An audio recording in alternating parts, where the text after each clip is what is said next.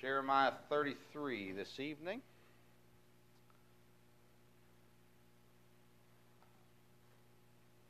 We did a whole year on the theme of Jeremiah 33:3, just not that long ago. I don't remember how long ago it was now, but not too long ago. And Jeremiah 33:3 is the first verse I remember memorizing, which is strange considering you think of John 3:16, Romans 3:23, Romans 6:23, those kinds of verses. But when I was growing up, my dad would travel. We traveled with an evangelist, and the evangelists would do area-wide crusades, which is where 6-7 churches would come together and have a revival meeting all in one location. And my dad was in charge of all the preliminary setup, the scheduling, the making sure they had nursery workers and who was doing the music and all that kind of stuff. And then during those meetings, we'd have kids' meetings during the services. And Jeremiah 33:3 was the verse that I remember being used in the kids' meeting to memorize. They would put it up on the board and erase the words and all that kind of stuff. So that's the first verse I remember memorizing, and it's a verse that's always been close to my heart since then. And this chapter here is a great chapter in Jeremiah, talking really a lot about comfort, God providing comfort and joy and, again, somewhat restoration. Those sorts of things are all aspects of Jeremiah 33. Starting in verse 1, just to kind of give us the setting, it says, "Moreover, the word of the Lord came unto Jeremiah the second time while he was yet shut up in the court of the prison," saying. So you see where Jeremiah is? He's in the prison. And that gives you a good perspective of what follows now, of what God was saying to Jeremiah and ultimately to the rest as well. Let's pray. Lord, thank you for letting us come this afternoon and sit together and learn from your word. And God, I pray that this is an encouragement to everyone as it has been to me. And I pray this in Jesus' name. Amen. So we see here Jeremiah in prison. This is a good reminder that no confinement can deprive us of God's presence. I wish I would have thought about this before. I had a good little insert. No, that's not the right word. Excerpt. Something like that from somebody. That was really good. It had a good thought about being confined and the fact that God can be with you no matter where you are. But I don't even know why I told you that since I don't have it with me. Anyways, you think back to the New Testament, Paul and Silas. Remember, they were in prison. They were singing at midnight, rejoicing, praising the Lord, worshiping, all of those sorts of things, even though they were in prison. And it's a good reminder for us that no matter even emotionally confined, most of us aren't going to be physically confined in most cases, but that too, wherever you are, God can be there. God's comfort and God's presence can be there as well. Look in verse 2, the Bible says, "Thus saith the Lord, the maker thereof, the Lord that formed it to establish it, the Lord is his name." Who secures your comfort? God does. He should. He's the one that is in control of all situations, so he's the one who can secure your comfort. How can we obtain comfort? Verse 3, "Call unto me," God says, "and I will answer thee, and show thee great and mighty things which thou knowest not." That's a great verse, phenomenal verse, one you need to apply it to your heart, memorize it, know it. God says, "Call unto me, and I will show thee great and mighty things which thou knowest not." You don't even understand how good I can show you, how great I can be. Far and above, we read the verse this morning, "exceeding abundantly above all we ask or think." God is so much more than the box that we put him in. And God says, "Call unto me. Not only will I hear you, I will answer you. Not only will I answer you, I will show you great and mighty things that thou knowest not." Why in this case, was comfort needed? Verse 4 and 5. "For thus saith the Lord, the God of Israel, concerning the houses of the city, concerning the houses of the kings of Judah, which are thrown down by the mounts and by the sword, they come to fight with the Chaldeans, but it is to fill them with the dead bodies of men, whom I have slain in mine anger and in my fury, and for all whose wickedness I have hid my face from this city." Their sin caused the need for comfort. And God was still willing to provide the comfort that was there. Blessings are coming for the people. It says in verse 6, "Behold, I will bring it health and cure. I will cure them and will reveal unto them the abundance of peace and truth. There's healing that is provided here. There is blessings that is provided here. Verse 7, more restoration. I will cause the captivity of Judah and the captivity of Israel to return, and will build them as at the first. Complete restoration, right? Bringing back to natural beauty, to original beauty. That's what God was offering here. There's cleansing and forgiveness. Verse 8, I will cleanse them from all their iniquity, whereby they have sinned against me, and I will pardon all their iniquities, whereby they have sinned and whereby they have transgressed against me. We've talked about it a lot in Jeremiah as well as in other messages, but the fact that God's forgiveness is a forgive and forget. It is a legit cleansing, a fresh start, a clean slate each time we come to Him and ask for forgiveness. He never holds it over our head. Well, I know you're asking for forgiveness now, but don't you remember 2 weeks ago you did the same sin? That's not what God does. It's a true forgiveness, a true cleansing. He says, I'm going to cleanse all their iniquity. I'm going to pardon all their iniquities. And we see, and again at the end of verse 8, that they have transgressed against me. It's personal to God, and yet He still forgives. We see a reformation in verse 9. It shall be to me a name of joy, a praise, and an honor before all the nations of the earth, which shall hear all the good that I do unto them, and they shall fear and tremble for all the goodness and for all the prosperity that I pour unto it. You see the glory that is going to come back to God because of His forgiveness, because of His restoration. There were nations who looked at Israel and said, God's forgotten you.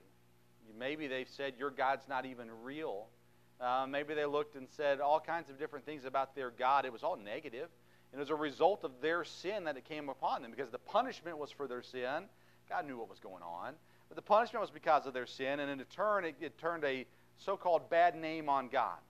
That God left His people, that God abandoned His people, and those sorts of things. And God did not leave, remember. God was still there. He was taking them through the fire. And now He says in the restoration and the reformation that is coming, glory will be to God. They will recognize and they will know who is doing this. We see a change, and now so much joy. Verse 11, the voice of joy and the voice of gladness and the voice of the bridegroom and the voice of the bride and the voice of them that shall say, praise the Lord of hosts, for the Lord is good, for His mercy endureth forever, and of them that shall bring the sacrifice of praise into the house of the Lord. For I will cause to return the captivity of the land, as at the first, saith the Lord. This joy that is returned to the nation. Almost the same idea as pride. Not sinful pride, but pride back in the nation again. Do you remember, this might be a bad comparison, so I apologize if it is. Do you remember September 11th, the days following, even the months following, September 11th, the national pride that our country had. We are America. No one can beat us. No one's better than us. We are the best nation. We are the greatest nation. We are the most powerful nation, and we're coming for you. And that was the national pride that just stoked across America following the fear that came September 11th. And again, if it's a bad comparison, I apologize, but you see the same thing happening here. The defeat that takes place in the captivity. Now the returning home and the returning back to what they were, and just the joy and the national pride that came back, and not even national pride, the pride of Christ, the joy of being God's children, of God protecting, of God providing, of God blessing, was coming back to the people. There was a common joy amongst the people. Verse 13, God talks about the replenishing of the land, and the cities of the mountains, and the cities of the vale, and the cities of the south, and in the land of Benjamin, and the place about Jerusalem, and the cities of Judah, shall the flocks pass again under the hands of him that telleth them, saith the Lord. There's going to be wealth, there's going to be peace, there's going to be industrial movement again as it returns back to normal. Verse 15, it says, in those days, and at that time will I cause the branch of righteousness, you see the word branch there capitalized, to grow up unto David. Talking about Christ as the rightful king, as the righteous king, as the king of Israel, as the king of kings, that one day will come. And it's replenishing that bloodline there that has been promised to them. Verse number 17, for thus saith the Lord, for thus saith the Lord, David shall never want a man to sit upon the throne of the house of Israel. Again, looking prophetically to Christ's coming. Neither shall, verse 18, the priests of the Levites want a man before me to offer burnt offerings and to kindle meat offerings and to do sacrifice continually. Christ is king, Christ is priest. The lineage of Christ that is given to us there as well. Look at verse 22. As the host of heaven cannot be numbered, neither the sand of the sea measured, so will I multiply the seed of David, my servant, and the Levites that minister unto me. You see the prosperity that God is giving and the blessings that are coming along with it. Look in verse 24. Considerest thou not what this people have spoken, saying, the two families which the Lord hath chosen, he hath even cast them off. Thus they have despised my people, that they should be no more a nation before them. We see that people looked at God and his people differently, but God never wavered. Like I just said before, God did not abandon his people. He was with them even in captivity. God was in control of the situation. He was the one that placed them in the situation as a result of their sins. God never wavered. The people looked around and they spoke and saying that God has cast off his people. He's abandoned them. He has literally left them out to dry.